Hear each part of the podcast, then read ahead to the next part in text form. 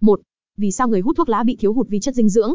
Hút thuốc lá nguy cơ mắc các bệnh tim mạch, ung thư, bệnh về đường hô hấp và sự thiếu hụt vi chất dinh dưỡng. Trong khói thuốc chứa 4.000 hóa chất gây hại cho cơ thể, có tác động trực tiếp hoặc gián tiếp, giảm ăn uống, cản trở hấp thụ dinh dưỡng, tác động tiêu cực lên hệ tiêu hóa, gây tổn thương gan, cản trở hệ thống miễn dịch. 2. Các vitamin và khoáng chất có nguy cơ thiếu hụt ở người hút thuốc lá. Vitamin C chống các bệnh do virus, vi khuẩn, bệnh truyền nhiễm, có thể giải độc. Hút một điếu lấy đi 25mg vitamin C của cơ thể. Vitamin E ngăn ngừa nhiều bệnh lý, bệnh tim mạch, Alzheimer và cả ung thư. Thiếu vitamin C cũng dẫn đến thiếu sắt, dẫn đến thiếu máu nghiêm trọng. Vitamin D có vai trò trong hấp thụ canxi, thiếu làm tăng mất xương, gây nguy cơ loãng gãy xương. Vitamin A thiếu có thể dẫn đến giảm thị lực, bệnh về mắt, liên quan đến suy hô hấp, vấn đề về tăng động thái quá.